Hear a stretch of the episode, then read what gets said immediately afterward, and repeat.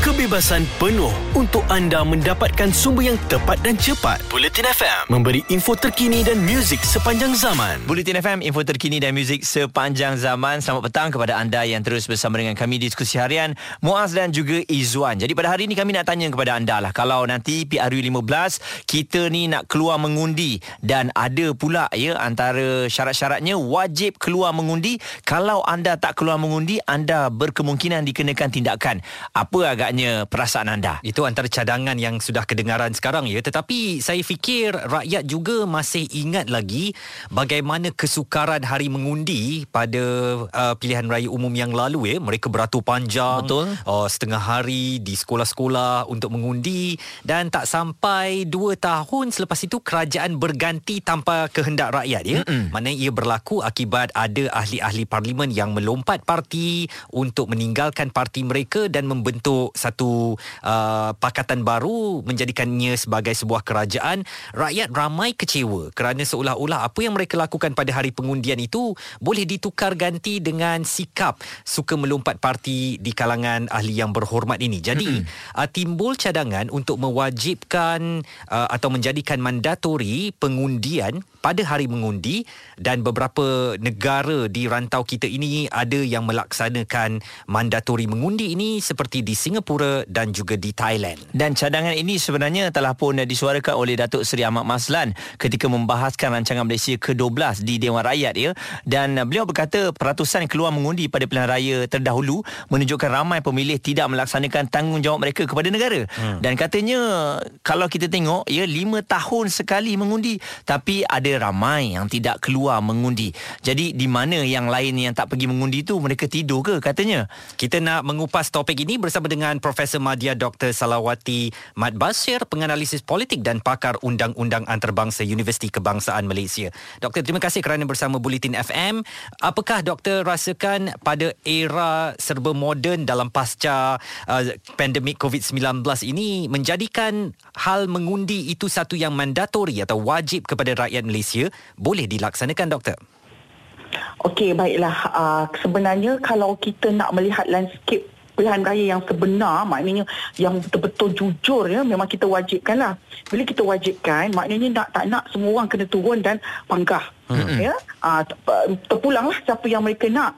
Tetapi ada juga uh, nanti yang nakal dia nak buat uh, undi uh, rosak. Mm-hmm. ha macam tu. Ada juga sebab dia rasa terpaksa dia tak minat pun nak pergi. Jadi dia buat undi rosak. Itu kemungkinan ada lah tapi pada saya bila kita menguatkuasakan sesuatu maka uh, semua kena patuh. Ya? Mm-hmm. uh, tapi kebaikan dia ialah kita akan dapat lihat majoriti lah Uh, jadi hmm? sebab selama ni ramai yang bising di dalam uh, media sosial tapi sebenarnya dia pun tak pergi mengundi. Betul. Betul. Uh, jadi kita banyak bercakap tapi tak nak melaksanakan. Tapi kalau kita mewajibkan memang ada pro and con. Cuma pada saya bila diwajibkan tu kebaikan dia kita akan dapat lihat majoriti undi tu di pihak yang mana sebenarnya. Hmm. Ya. Jadi itu membawa kebaikan lah. Ya, tapi kalau kepada yang yang yang tidak baik ini seperti biasalah dia rasa hak dia lah dia nak turun ke padang ke tidak kan hmm. nak nak memangkah tapi kalau dipaksa dia rasa tak tak, tak ikhlas ha, macam tu. Cuma hmm. pada saya kalau diwajibkan ni uh, dia akan nampak satu uh, keputusan yang lebih jelas yang lebih nyata ha, begitu. Okey. Dan selain itu juga doktor kalau kita terlihat apa yang berlaku ini rakyat Malaysia ada yang menyatakan bahawa dah malas dah untuk ialah menjalankan tanggungjawab mengundi oleh kerana mereka mengundi uh, apa yang mereka mahukan akan tetapi ahli-ahli parlimen ni boleh sewenang-wenangnya bertukar di tempat yang uh, lain ya, hmm. ya boleh melompat parti dan sebagainya dan akhirnya apa yang mereka pilih tu tidak berjaya.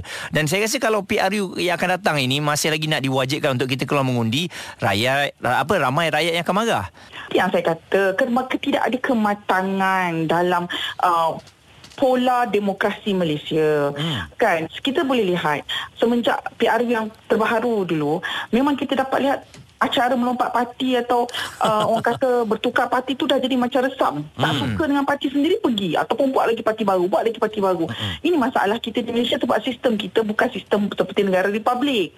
Negara republik mudah kan dia tak boleh nak melompat sebab dia presiden saking kita ni unik ya. Uh, kerajaan berperlembagaan, raja berperlembagaan. Jadi kita ada susu galuh yang berbeza dengan negara-negara lain. Jadi pada saya sebenarnya rakyat menagih keutuhan daripada ahli politik sebab kita di Malaysia kita tak boleh choose siapa nak jadi ahli kabinet. Hmm. Dia mesti parti yang menang. Ini ini kele, ini kekurangan lah pada sistem kita berbanding negara lain. Hmm. Sebab itu sebab rakyat saya sedang kekecewaan sebab kita hanya dapat memilih wakil ke parlimen dan ke adun. Tetapi siapa nak jadi menteri besar dan sebagainya itu bukan di tangan rakyat hmm. kita tak fix for that. Jadi itu yang rakyat menyampah. Rakyat rasa macam balik-balik aa, ah, yang tak berapa kita nak suka ni jugalah yang naik. Kemudian hmm. dilantik muka-muka yang dianggap tidak komersial ataupun tidak boleh nak membantu kepada pentadbiran negara. Kan? Aa, ah, jadi itu yang menyebabkan rakyat rasa dah tak, tak nak uh, hmm. pergi mengundi lagi. Dan mungkin dia percaya kalau dia mengundi parti A daripada sebab calonnya daripada parti A tapi tiba parti A melompat kepada parti B. Itu pun kekecewaan yang amat sangat untuk dia. Hmm. itu sebab saya kata sistem Malaysia ni tak ada kematangan ahli politik. Bukan rakyat. Rakyat ni dah okey. Rakyat memang nak pergi. Tapi rakyat kecewa dengan tindakan-tindakan yang berlaku. Jadi kita menagih ahli politik yang yang kata yang matang yang stabil dan yang berotak. Hmm. itu yang paling penting sekali. Jadi apakah doktor merasakan uh, kalau uh, mengundi wajib ini dilaksanakan di Malaysia selain dari infrastruktur yang perlu diperbaiki. Uh, undang-undang melompat parti ini juga wajar uh, supaya diterima di parlimen bagi mengelakkan uh, kepercayaan rakyat itu terhakis akibat uh, perbuatan dan tindakan setengah ahli yang berhormat kita ni yang suka melompat ke sana dan ke sini. Betul. Pada saya dah wajibkan dah sebab kecenderungan adalah bukan untuk berbakti kepada rakyat tapi kecenderungan untuk mendapat kepentingan sendiri. Kan bila dah bila dah tak suka dengan A sebab tak dapat maka kita pergi kepada parti B. Sebab mm-hmm. parti B memerintah. Lagi lagi parti B ni kalau kita balik balik pada parti A. Kita dah tengok dah. Mm. ahli bersatu masuk balik UMNO dulu ahli UMNO pergi bersatu masuk semula. Ini apa benda semua ni? Jadi itu yang pada saya ini yang menunjukkan ketak matangan dan akhirnya rakyat rasa ahli politik kita ni memang tak berguna. Ahli politik ni ada hanya untuk kepentingan diri sebab sementara jadi ahli politik ni boleh kaut apa yang ada. Itu yang yang rakyat rasa sangat hiba pada ketika ini kita lihat uh, daya kemenyampahan itu begitu tinggi. Mm-hmm. Uh, disebabkan perangai-perangai yang begini. Okey, dan kejap lagi kita akan terus sambung bersama dengan doktor. Bagaimana pula dari pandangan doktor, mustahil ataupun tidak untuk mewajibkan rakyat untuk keluar mengundi ini adalah satu kewajipan. Di Bulletin FM, info terkini dan muzik sepanjang zaman. Jelas dan terperinci supaya anda tidak ketinggalan. Bulletin FM info terkini dan muzik sepanjang zaman. Bulletin FM, info terkini dan muzik sepanjang zaman. Terima kasih yang terus kekal bersama dengan kami di diskusi harian Muaz dan juga Izwan. Kami nak bawakan untuk anda sesuatu yang telah pun dikemaskinikan. Berita terkini di Bulletin FM. Akhirnya kemelut politik di Melaka akan diselesaikan dengan mengembalikan hak untuk menentukan kerajaan negeri kepada pengundi.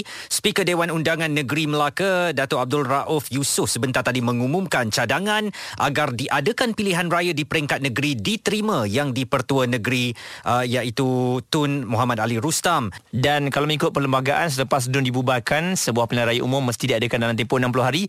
Kami akan terus bawakan kepada anda update terkini mengenai apa yang berlaku di Melaka. Baru saja kita membincangkan mengenai kewajipan nak mengundi ni. Mm-hmm. akan tetapi kita lihat sendirilah inilah contoh yang betul-betul berada di depan mata kita. Dan itulah yang uh, Prof uh, Madya Dr Salawati Mat Basir bersama dengan kita baru je bagi tahu tadi bagaimana perasaan rakyat Malaysia yang marah. Ni apa cerita ni doktor? Tiba-tiba pula kita dah dengar mengenai pembubaran Dun Melaka ni doktor. Itulah saya katakan tadi. Kan belum reda habis marah datang lagi marah. Dia menyusahkan. Dan yang paling ketara ialah bila nak dibuat pilihan raya itu keuangan kewangan. Hmm. Dalam keadaan kita yang masih susah, yang ramai tak makan, tak minum, hilang kerja ni, kita terpaksa spend duit lagi untuk uh, mengadakan pilihan raya. Hmm. Kalau kita buat pilihan fizikal, memang kita akan buat pilihan fizikal lah. Hmm. Jadi, itu tetaplah juga duit kan.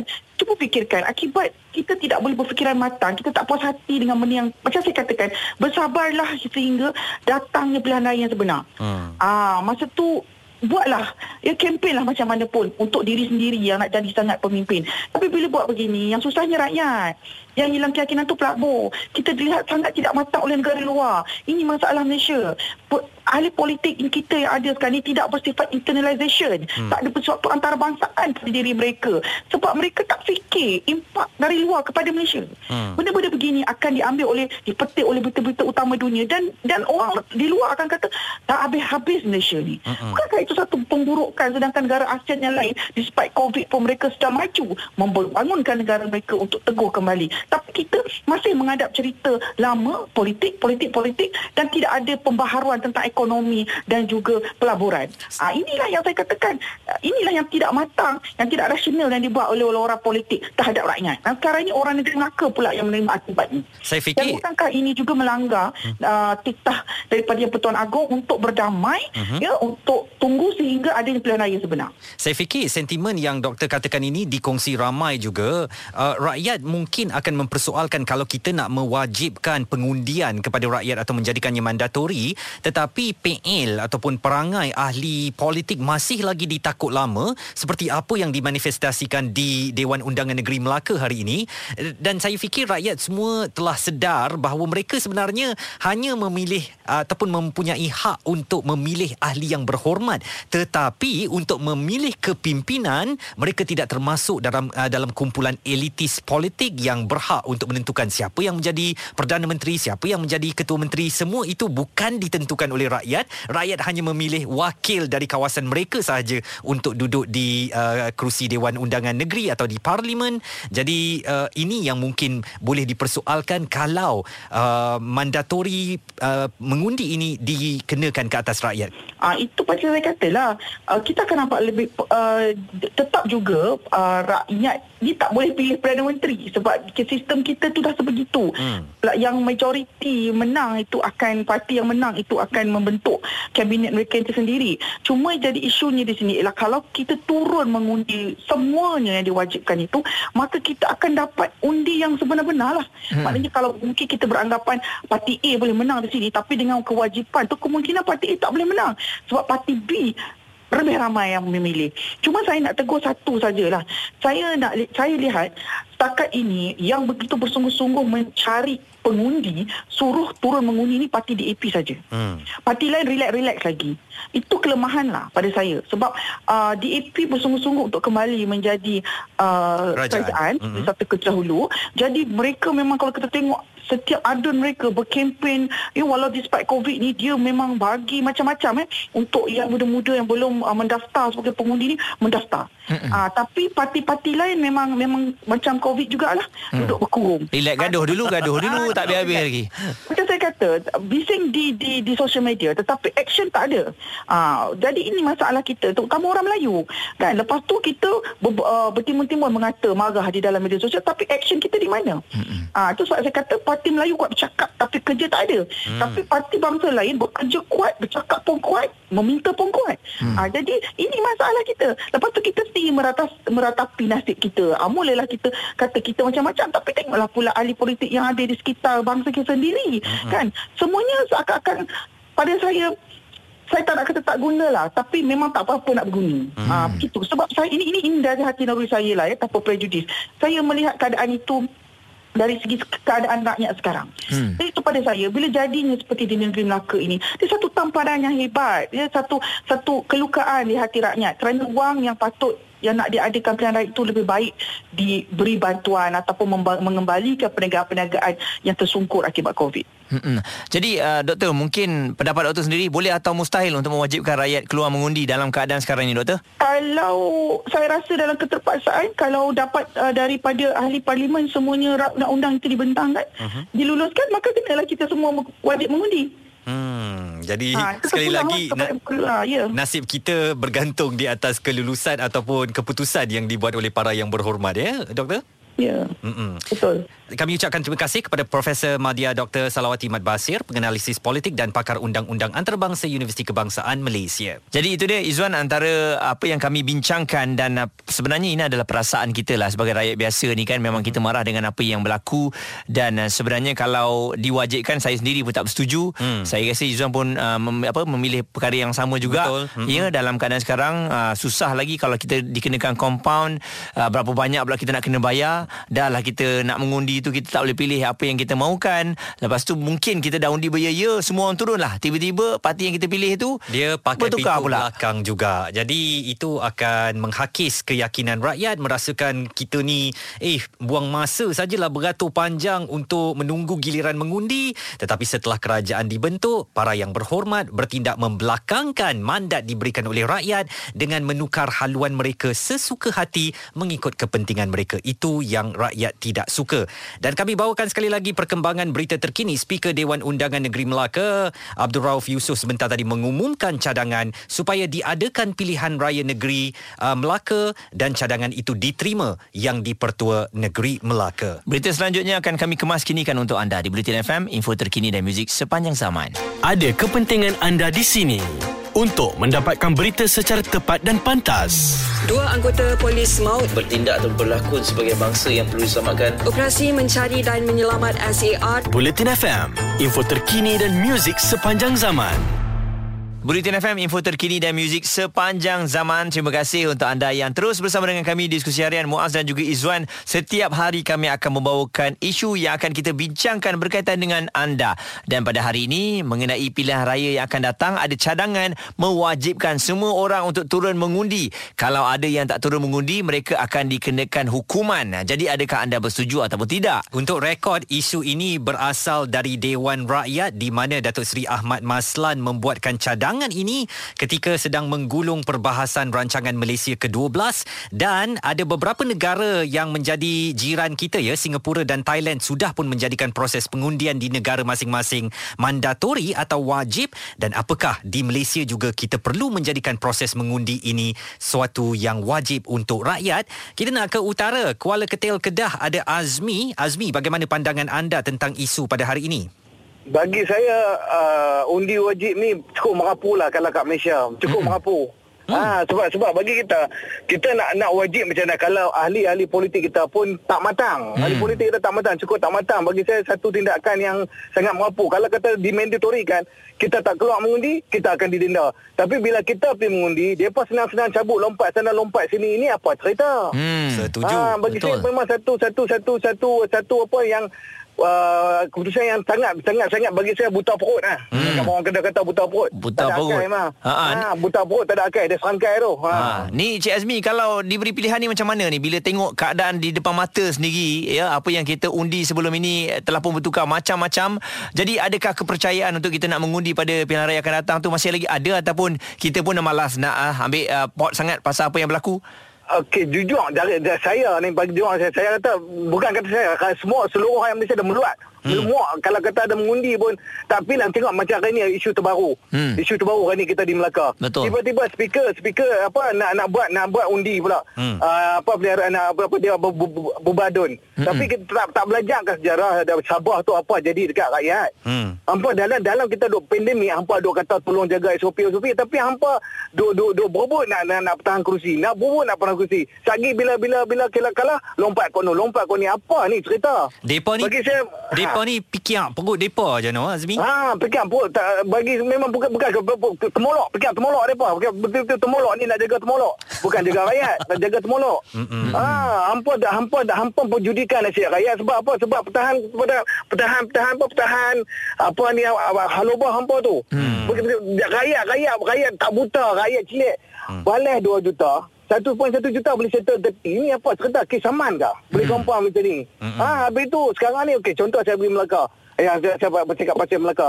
Sekarang ni yang buat isu speaker. Speaker tu semua orang tahu. Dia tu sebelum ni adalah setiausaha kerja UMNO. Hmm. Sekarang yang ketua apa YDP Melaka tu bekas menteri UMNO. Jadi apa ni UMNO nak pertahan UMNO lah apa lagi? Hmm. Rakyat dah tunjuk kepada kerajaan yang sebelum ni pemerintah hampa ada buat salah laku, hampa dah kalah. Jadi sepatutnya hampa perbetul ini dah hampa ambil, tak ambil tak belajar daripada kekalahan yang hampa terima tu, hampa buat lagi merapu, lagi merapu, lagi merapu. Hmm. Hampa ambil ke semua parti politik, hampa jadikan semua parti Malaysia ni dah jadi merapu. hmm. Jadi Terimalah kekalahan tu Patutnya hampa bangun Bangkit tunjuk kat rakyat Okey hmm. kami akan berubah Ini tak Hampa tak ubah Hampa bawa heret Semua jadi dah jadi masalah Satu Sampai- perkataan sampai- satu perkataan yang saya nak rumuskan apa Azmi katakan ni ikut bahasa utara cemuih lah no.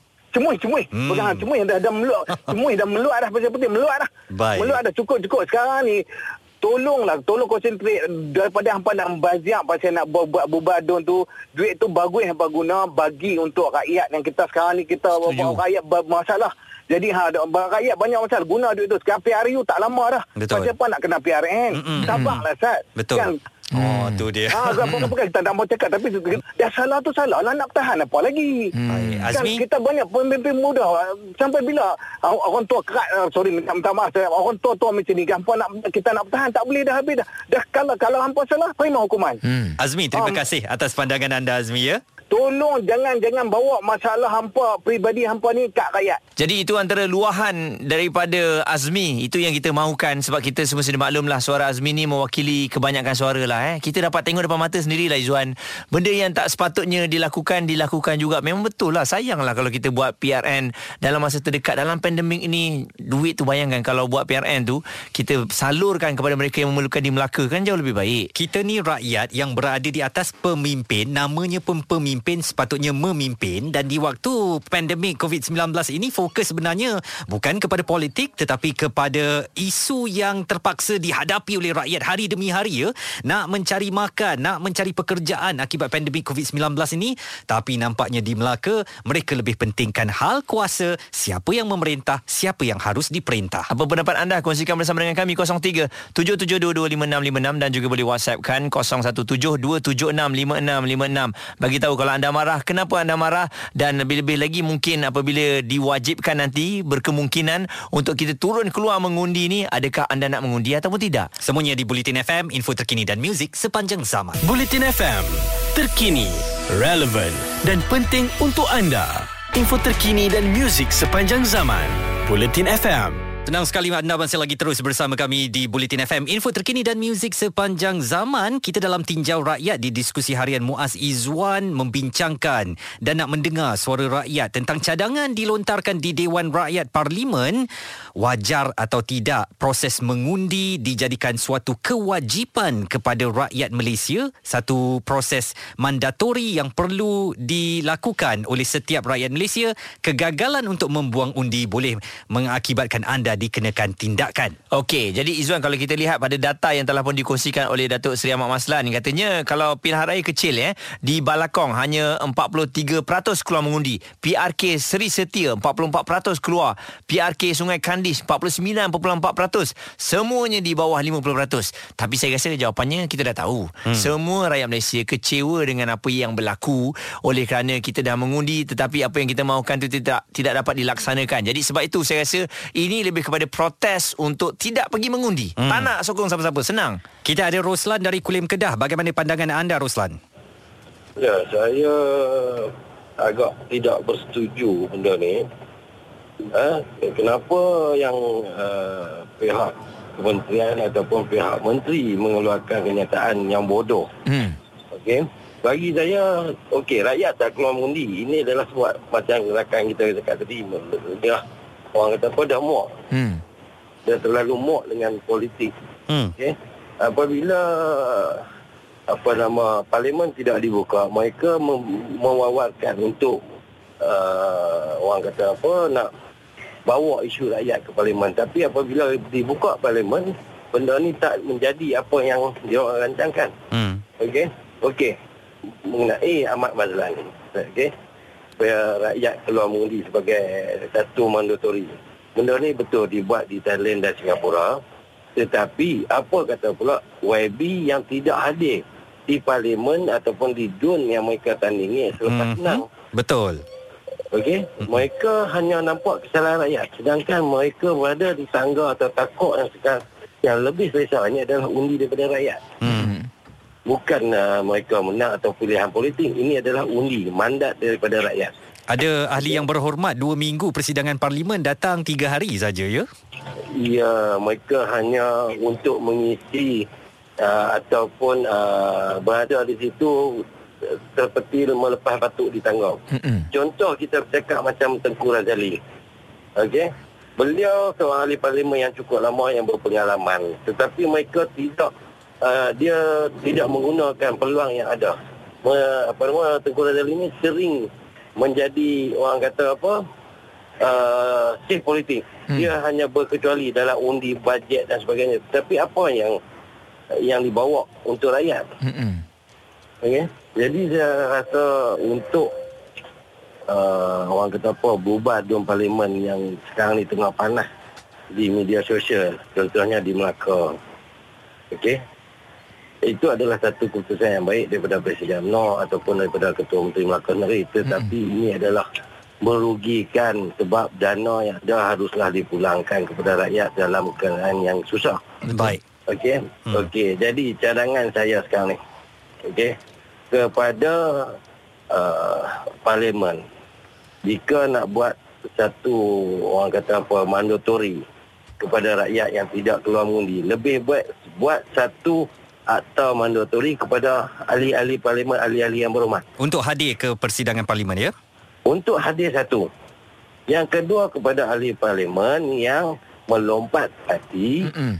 okey maka automatik parlimen dibubarkan andai kata kerajaan jatuh parlimen ataupun uh, DUN mesti dibubarkan dan mereka yang melompat ataupun yang menarik sokongan secara sengaja pun tidak sengaja diberi mandatori tidak dibenarkan bertanding selama tiga bulan.